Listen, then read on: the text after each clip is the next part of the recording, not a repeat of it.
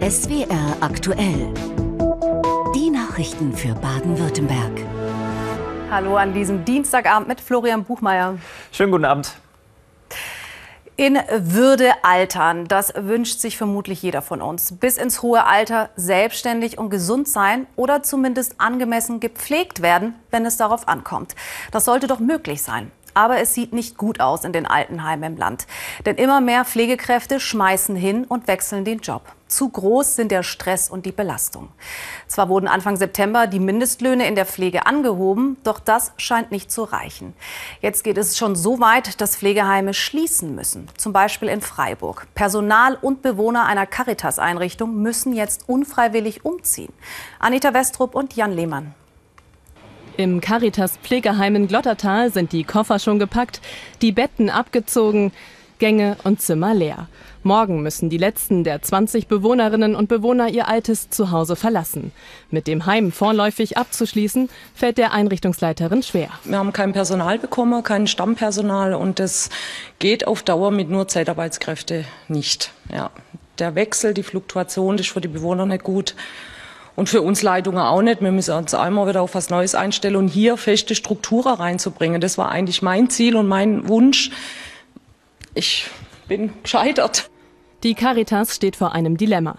Erst Mitte März hat sie das Seniorenzentrum eröffnet. Neun Millionen Euro investiert, große Hoffnungen hineingesetzt. Und nun ist der Verband in der bitteren Realität angekommen. Zu klein die Stammbelegschaft, zu groß die Versorgungslücken. Auch Versuche, Fachkräfte im Ausland anzuwerben, scheiterten an bürokratischen Hürden. Dieses Jahr hatten wir eigentlich 45 ausländische Fachkräfte eingeplant, haben die auch akquiriert im Ausland. Wenn die alle da wären, wäre die Situation eine völlig andere. Aber sie sind leider nicht da. Die wenigen ausgebildeten Fachkräfte, die noch da sind, werden in den umliegenden Pflegeheimen des Caritas-Verbands eingesetzt. Dort finden auch die Bewohnerinnen und Bewohner eine neue Bleibe.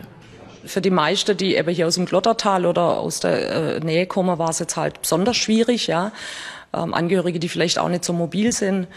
Ähm, aber mir bietet dann auch einen Fahrdienst an. Ja, mir versuche da wirklich äh, der Angehörige auch entgegenzukommen. Ja.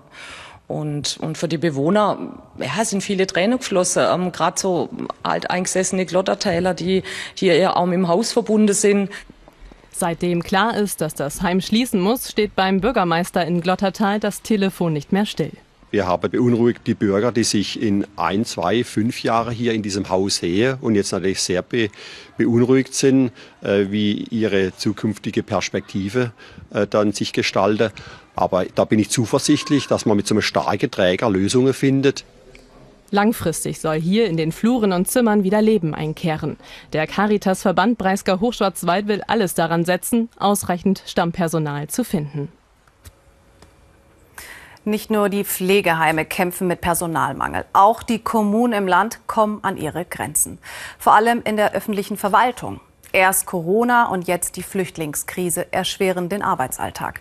Da helfen die Millionen Euro an Unterstützung der Landesregierung auch nur bedingt. Denn da wäre noch die lästige Bürokratie, die die Verwaltungen zusätzlich belasten. 32 Gemeinden in Waldshut fühlen sich so sehr im Stich gelassen, dass sie einen wütenden Brandbrief an die Landesregierung geschrieben haben. Mit dem Appell, wir können nicht mehr. Jasmin Bergmann und Matthias Schlott. Hier gibt's Jobs, aber auch jede Menge Bürokratie. Wenn geflüchtete Menschen arbeiten wollen, müssen sie woanders Anträge stellen, bekommen dann Leistungen vom Amt für soziale Hilfen und erst dann können sie hierher kommen. Wenn dann die Flüchtlinge anerkannt sind, einen gewissen Aufenthaltsstatus haben, erst dann können sie beim Jobcenter einen Antrag stellen. Das heißt, wir haben schon zwei Ämter zwei Anträge. Wenn sich dann herausstellt, ähm, eine Person ist nicht mehr im erwerbsfähigen Alter, ja, dann wiederum muss sie zum Amt für soziale Hilfen und muss dort Grundsicherungsleistung beantragen. Ihnen reicht's jetzt mit all der Bürokratie, den Vorschriften und Regeln, sagen die Bürgermeisterinnen und Bürgermeister heute bei einer Pressekonferenz. 32 machen jetzt klar, dass es so nicht weitergeht. Wir regulieren uns zu Tode tatsächlich. Wir machen noch mehr Vorschriften und alles bis ins letzte Detail geregelt. Und es geht nicht auf Dauer. Wir schaffen es schlichtweg nicht mehr. Und wenn sogar Gemeinden sagen müssen, ich kann nicht mehr alle Gesetze einhalten, was soll denn der normale Bürger sagen? Also das ist nicht mehr zu verkaufen so. Und wie soll man das alles den Kindern erklären? Nicht nur die Bürokratie, sondern auch die vielen Vorschriften lähmen. Im Kindergarten in Ühlingen-Birkendorf gibt es zum Beispiel zu wenig Personal. Die Folge reduzierte Öffnungszeiten. Jetzt bekommen alle Vollzeitangestellten zusätzlich zwei freie Regenerationstage im Jahr. Jetzt müssen halt die Berufstätigen schauen, wie sie die Zeit überbrückt kriegen. Sei es mit Oma, mit Opa, wenn vorhanden, oder halt zurückschrauben in der Arbeit. Aktenberge stapeln sich in der Flüchtlingsunterkunft in Ühlingen-Birkendorf, um noch ein Beispiel zu nennen. 25 neue Geflüchtete sollen hier heute ankommen. Für jeden gibt es einen eigenen Hefter und 367 Euro im Umschlag. Eigentlich als Scheck, der wird aber nur von einer bestimmten Bank angenommen und die gibt es in dem Ort nicht. Wir müssen die Schecks in Bar im Prinzip selbst einlösen, in Umschläge reinpacken, das Geld manuell ausbezahlen. Die Geflüchteten, die sie heute abholen wollten, kamen einfach nicht. Wo die Information wohl hängen geblieben ist in all der Bürokratie? Und wie geht es den Menschen, die von dieser Ausgangslage unmittelbar betroffen sind? Die vielen Flüchtlinge, die bei uns hier Schutz suchen. Inzwischen sind ja knapp 140.000 Menschen aus der Ukraine hier nach Baden-Württemberg gekommen. Meist sind es Frauen und Kinder. Und es könnten noch mehr werden. Timo Leis hat in Heilbronn eine ukrainische Familie getroffen. Drei Generationen, Mutter, Kind und Oma, zeigen uns ihren Alltag und wie dankbar sie für das alles sind, was sie bekommen. Der Tag war lang, wie auch ihr Weg hierher. Wir treffen Katharina Petrutschenko und ihre Tochter Maja auf dem Weg zur Schule der Enkeltochter. Majas Tag begann um 5 Uhr. Sie räumt Regale ein, will etwas tun, auch als studierte Computerspezialistin. Wir müssen in einem Kleinen beginnen. Ich glaube, man muss anfangen und wir beginnen mit kleinen Dingen, mit Arbeit. Wir sind dankbar, weil über uns ist ein friedlicher Himmel hier. Deutschland hat uns viel gegeben und so ist für uns jetzt nichts beängstigend. Das alte Leben von Tochter und Mutter endete vor acht Monaten, als der Krieg ausbrach. Jetzt soll ein neues beginnen. Auch für Majas Tochter Elisaveta. Sie besucht die Willkommensklasse der Josef-Schwarz-Schule für ukrainische Kinder in Heilbronn. Die Privatschule verlangt keine Gebühren, hilft mit. Diese Bedingungen, die wir für unsere Kinder haben, sind unbeschreiblich gut. Ich habe noch nie im Leben sowas erlebt, wie liebevoll die Lehrer zu unseren Kindern sind. Was machst du hier besonders gerne? Mathematik. Äh, Mathe. Bomben und Raketen sind jetzt fern. Trotzdem habe die Welt, in der wir lebten, irgendwann aufgehört zu existieren, sagt die junge Mutter. Mit einem Koffer für alle flüchteten die drei aus Gostomel bei Kiew. Der Vater darf das Land nicht verlassen, die Familie ist zerrissen. Ihr Weg führte über Freunde und mit Hilfe der Freikirche Gemeinde Gottes aus Heilbronn hierher. Probleme mit überlasteten Ämtern hatten sie keine. Hier in Deutschland, ähm, wir fühlen sich jetzt äh, nur, wie kann man sagen, nicht allein.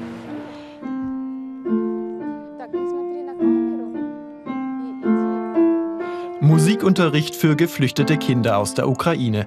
Auch die Lehrerin ist Ukrainerin. Noch bis zum Sommer wird das Programm aus Spenden an die Stadt Heilbronn finanziert.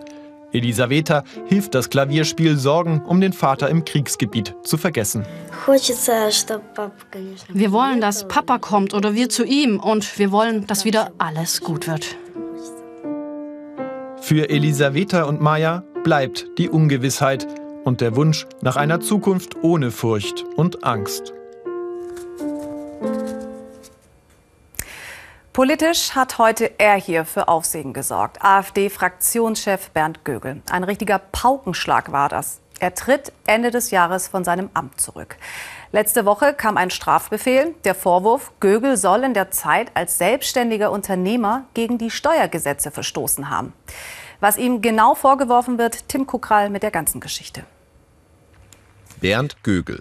Seit 2016 sitzt er für die AfD im Landtag, seit 2017 als Vorsitzender der Fraktion.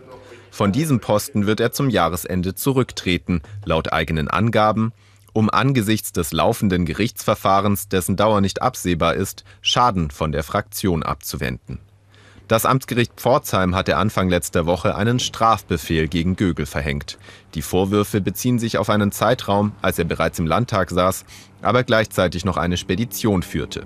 Damals wurden offenbar an seine Mitarbeiter gezahlte Gelder nicht korrekt versteuert. Würde er die Geldstrafe von 27.300 Euro akzeptieren, wäre Gögel vorbestraft. Er hat aber Einspruch eingelegt. Damit wird es zu einem Prozess kommen. Dass Gögel deshalb zurücktritt, findet AfD-Landeschef Markus Frohnmeier respektabel. Ich bedauere, dass mit ihm jemand geht, der über viele Jahre hinweg Routine in die Fraktion gebracht hat und auch dafür gesorgt hat, dass in ruhigen Fahrwassern politisch gearbeitet worden ist. Gögel hatte den Fraktionsvorsitz vor fünf Jahren von seinem Vorgänger Jörg Meuthen übernommen. Gögel, im Auftreten gemäßigt, war derjenige, auf den sich die zerstrittene Fraktion damals einigen konnte. Bei der Landtagswahl im vergangenen Jahr war Gögel dann sogar Spitzenkandidat der AfD, doch die Rechtspopulisten mussten deutliche Verluste hinnehmen. Die AfD-Fraktion, der Gögel weiterhin angehören wird, ist seitdem mit 17 Abgeordneten die kleinste im Landtag. AfD-Fraktionschef Bernd Gögel tritt also ab. Iris Volk aus unserer Redaktion Landespolitik ist jetzt bei mir im Studio. Wer könnte denn der Nachfolger im Landtag sein von Gögel? Ja, Gögel selbst wünscht sich einen Generationenwechsel. Er hat in seiner Stellungnahme heute gesagt, er will den Weg freimachen für frischen Wind und junge Ideen. Das könnte zum Beispiel auf Udo Stein hindeuten. Stein hat schon Erfahrung gesammelt im Fraktionsvorstand und auch im Landesvorstand. Und Stein gehört dem völkisch-nationalen Teil der Partei an. Das heißt, wenn er es werden würde, wäre das ein Rechtsruck der Fraktion. Es kann allerdings auch sein, dass es nicht zu einem Generationenwechsel kommt, denn ein weiterer möglicher Kandidat ist Emil Senze, der auch schon Co-Vorsitzender im Landesverband ist und der schon lange als Widersacher von Gögel in der Fraktion galt. Und er könnte jetzt die Chance nutzen, um selbst Fraktionsvorsitzender zu werden. Auch Sense ist völkisch-national orientiert. Das heißt, auch diese Entscheidung, wenn sie denn so kommt, wäre ein Rechtsruck. Jetzt ist es ja so, dass die AfD sich als Partei für Recht und Ordnung sieht. Ähm, Gab es jetzt einen Image-Kratzer für die Partei? Also es hat natürlich oder hätte eine gewisse Ironie, wenn denn jetzt dieses Urteil tatsächlich rechtskräftig wird, dass eine Partei, die vor allem von Zugewanderten immer gerne sehr dezidiert verlangt, dass die sich doch bitte an Gesetze halten müssten, dass sowas jetzt in so einer Partei passiert. Aber auf der anderen Seite muss man auch sagen, die AfD wird vom Verfassungsschutz beobachtet und das auch nicht ohne Grund. Das heißt, das Image der Partei ist alleine dadurch schon mindestens mal angekratzt. Danke dir, Iris, für diese Einschätzung. Gerne sieht ziemlich strebsam aus, engagierte Schülerinnen und Schüler. Aber tatsächlich sieht die Wahrheit ein bisschen anders aus. Denn Grundschüler im Land sind schlecht im Lesen, Rechnen und Schreiben. Jeder Fünfte erfüllt laut einer Studie nicht die Mindestanforderungen. Das sorgt für Alarmstimmung bei Ministerpräsident Kretschmann. Gestern Abend wurde das gesamte Kabinett mit Experten zusammengerufen und es gab auch eine Entscheidung. 6,4 Millionen Euro sollen in Modellprojekte investiert werden. Bei den Gesprächen ließ Kretschmann den Blick auch in den hohen Norden schweifen. Edda Makili. Sehnsuchtsort Hamburg. Für viele die schönste Stadt Deutschlands, für die Landesregierung ein Vorbild für gute Bildung. Denn Hamburg hat sich in den letzten Jahren vom Schlusslicht auf die vorderen Plätze vorgearbeitet. Die Kultusministerin will von Hamburg lernen. Die waren ja immer im Kampf um die rote Laterne äh, mit den anderen Stadtstaaten und das hat sich sozusagen geändert. Hamburg ist ja dann nochmal wesentlich radikaler vorgegangen. Die sind zum Beispiel Grundschulen grundsätzlich äh, Ganztagsschulen. Ein Hauch von Hamburg soll nun durch die Bildungslandschaft des Landes wehen. Kretschmann und seine Kultusministerin wollen außer mehr Ganztagsschulen auch mehr Schulsozialarbeiter. Das Ziel, Schüler individuell zu fördern, damit Bildung für alle da ist, so wie es die Landesverfassung vorschreibt. Ja, also alle Kinder sollen ihre Talente entfalten können, unabhängig von ihrer Herkunft oder dem Geldbeutel ihrer Eltern aber dem ist leider nicht so. Jedes fünfte Grundschulkind ist zu schlecht in Mathe und Deutsch. Ein Problem, das sich durch die gesamte Schullaufbahn bis ins Berufsleben durchzieht. In Zeiten des Fachkräftemangels ein Alarmzeichen, auch für die Unternehmen.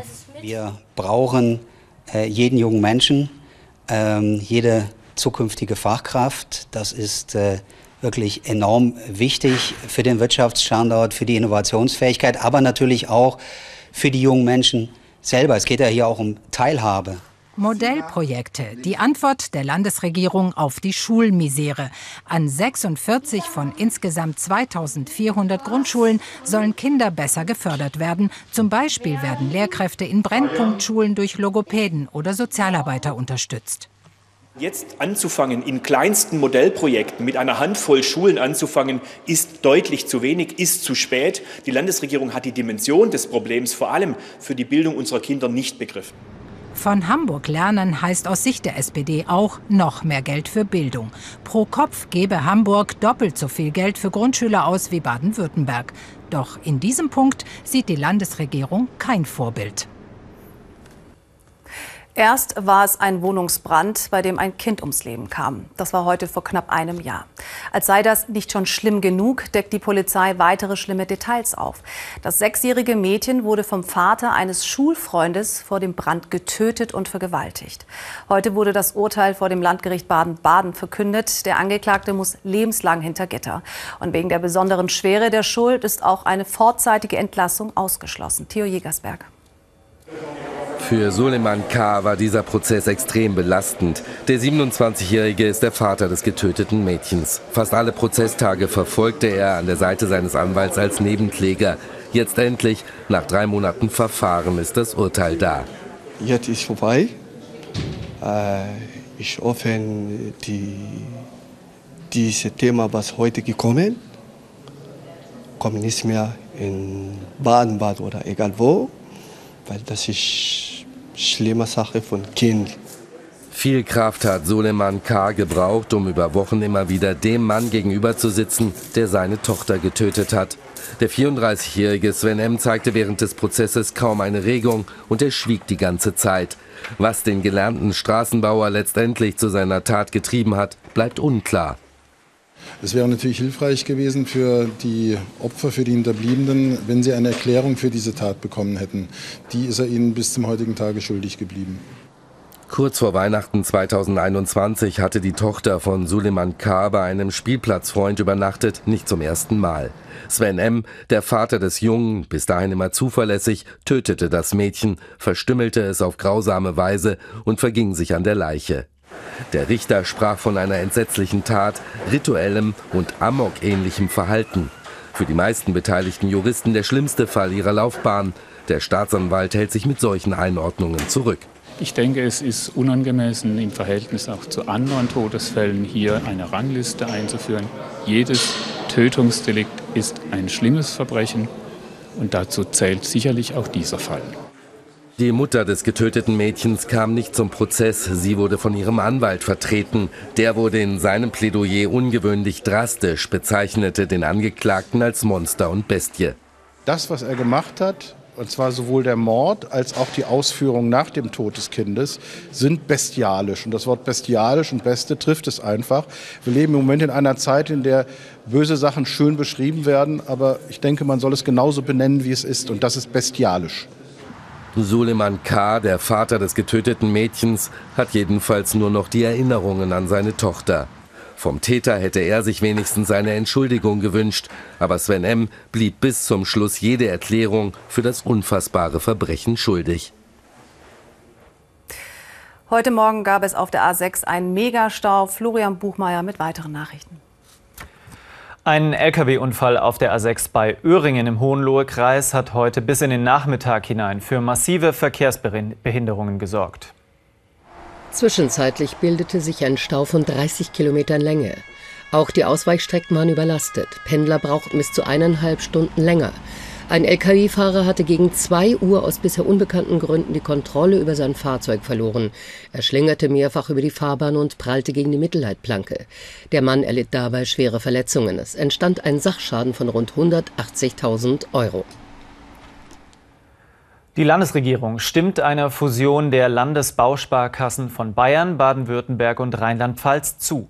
Ein Staatsvertrag soll alles regeln. Die künftige Landesbausparkasse Süd soll Sitze in Stuttgart und München haben.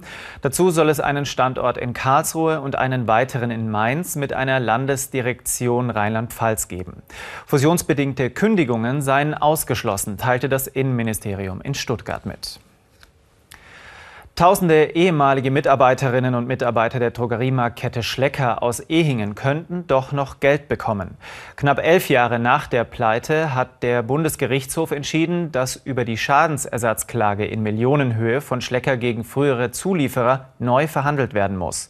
Es müsse erneut geprüft werden, ob und in welcher Höhe Schlecker ein finanzieller Schaden durch Kartellabsprachen von Zulieferern entstanden ist. Im Streit um eine geplante Reform des Einbürgerungsrechts hat Ministerpräsident Kretschmann die Union kritisiert. Die CDU hatte im Vorfeld die Vorschläge als fragwürdig und unzureichend bezeichnet. Ich denke, wir brauchen, wir müssen das reformieren.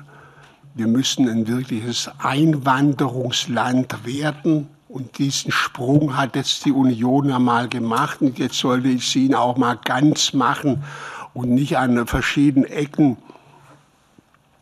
da immer noch äh, rummachen. Heute Nachmittag hat Kretschmann den bayerischen Ministerpräsidenten Markus Söder getroffen. Der CSU-Politiker war im Rahmen eines Gegenbesuchs in der CDU-Fraktion im Landtag. Im März hatte der Vorsitzende Manuel Hagel die Bayern besucht. Der bayerische Ministerpräsident unterstrich die Südallianz zwischen Baden-Württemberg und Bayern stärken zu wollen.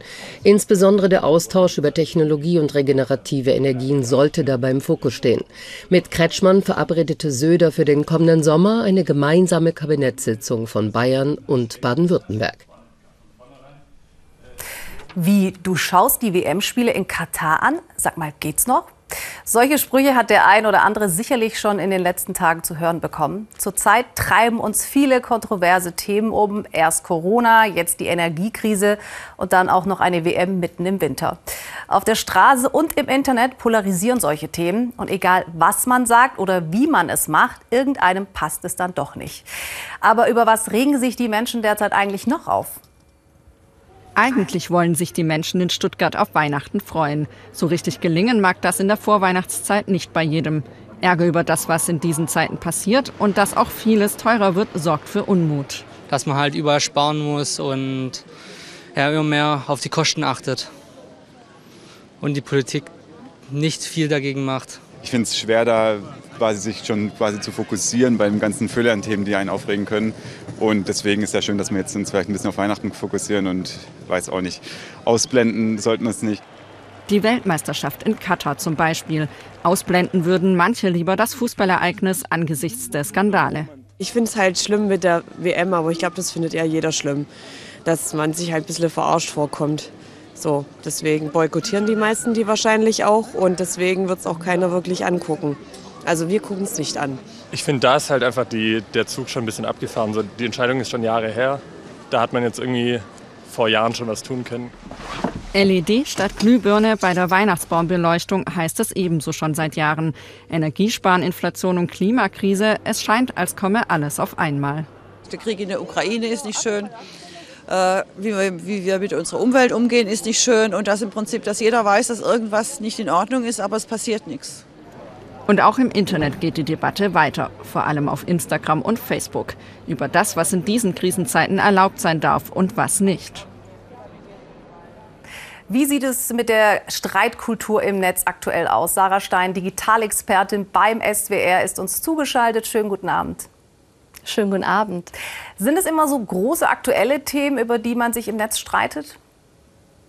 Tatsächlich gar nicht. Man glaubt ja immer, dass es die großen Themen sind, wie Corona, wie beispielsweise jetzt auch die ganze Impfthematik, die wir durchdiskutiert haben, durchgestritten haben im Netz. Aber es sind auch tatsächlich die ganz kleinen Themen, über die gestritten wird im Netz. Was auch damit zu tun hat, dass natürlich jeder von uns auch ein Stück weit in seiner eigenen Lebenswirklichkeit durch die Themen getriggert wird, sich angesprochen fühlt, berührt wird und dann auch den Impuls verspürt, was dazu zu schreiben. Denn wenn es was mit mir zu tun hat, dann macht es was mit mir.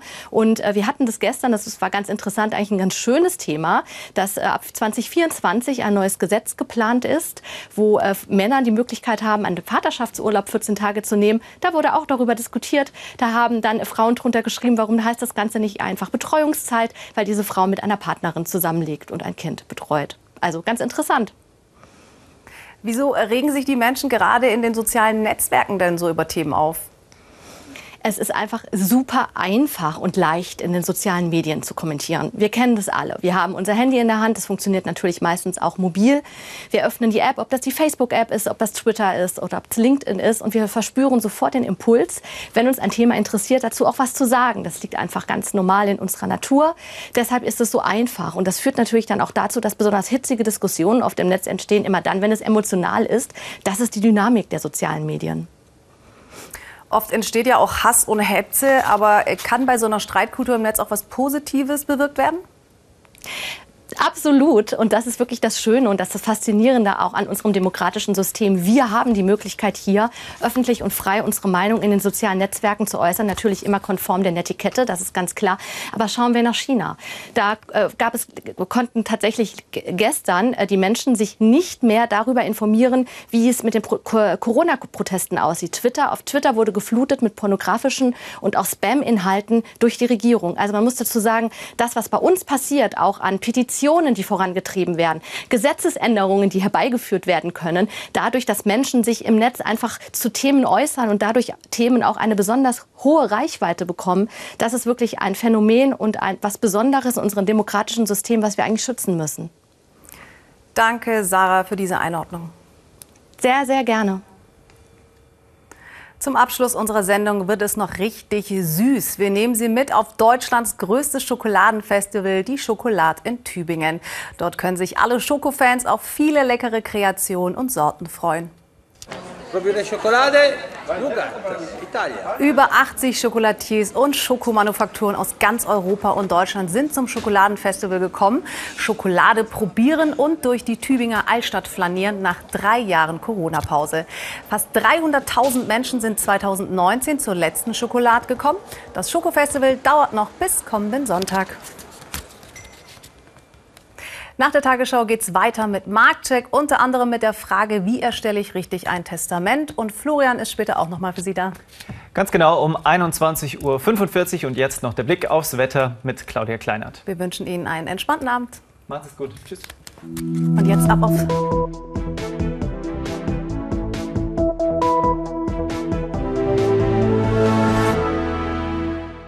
Guten Abend und herzlich willkommen zum Wetter für Baden-Württemberg.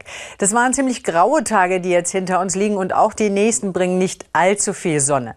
Man musste die sonnigen Abschnitte schon wirklich mühsam suchen. Sie sehen hier westlich von uns, da gab es Auflockerungen auch im äußersten Osten und Nordosten. Bei uns in Baden-Württemberg lediglich im Südwesten mal zeitweise etwas Sonnenschein. An sich war es für die meisten, also nicht nur bei uns, sondern in ganz Deutschland ein grauer und trüber Tag. Hittensee-Dornbusch, hier kamen wir immerhin auf auf drei Stunden und 24 Minuten. Heilbronn gar keine Sonne und Gerschbach im Schwarzwald zwei Stunden und drei Minuten immerhin. Es geht in der Nacht weiter mit diesen dichten und zahlreichen Wolkenfeldern, aus denen es gelegentlich noch leicht regnen kann. Das am ehesten im Südwesten. Die Temperaturen sinken bis morgen früh auf Werte von meist 6 bis 2 Grad, 2 Grad in den etwas höheren Lagen. Morgen Vormittag starten wir mit ähnlichem Wetter, wie es heute zu Ende geht, nämlich kompakte Wolkenfelder, etwas Regen. Den wird es auch im Laufe des Nachmittags geben, wobei sich diese Regenfelder dann mehr und mehr nach Südwesten und Westen zurückziehen und zumindest zumindest im Lee von Schwarzwald und Alb die Sonne rauskommen kann. Im Lee, das heißt auf der windabgewandten Seite. Und der Wind kommt ja im Moment und auch morgen meist aus nordöstlichen Richtungen. Das heißt auf der Südwestseite der Berge oder Mittelgebirge oder Höhenlagen. Da kann zumindest mal kurz ein bisschen die Sonne scheinen. Die Temperaturen steigen im Vergleich zum Morgen kaum an. Am Nachmittag drei bis maximal neun Grad. Das alles bei schwachem Wind aus Nordost. Die nächsten Tage bleibt es so ähnlich, wird aber kälter. Am Donnerstag die Chance auf Sonne am ehesten den Rhein entlang im äußersten Westen. Höchstwerte 4 bis 7 Grad. Freitag und auch Samstag gibt es dichte Wolkenfelder und es kann noch mal für einzelne Schnee- oder Schneeregenschauer reichen. Die Temperaturen liegen dann meist nur noch so bei 3 bis maximal 5 Grad.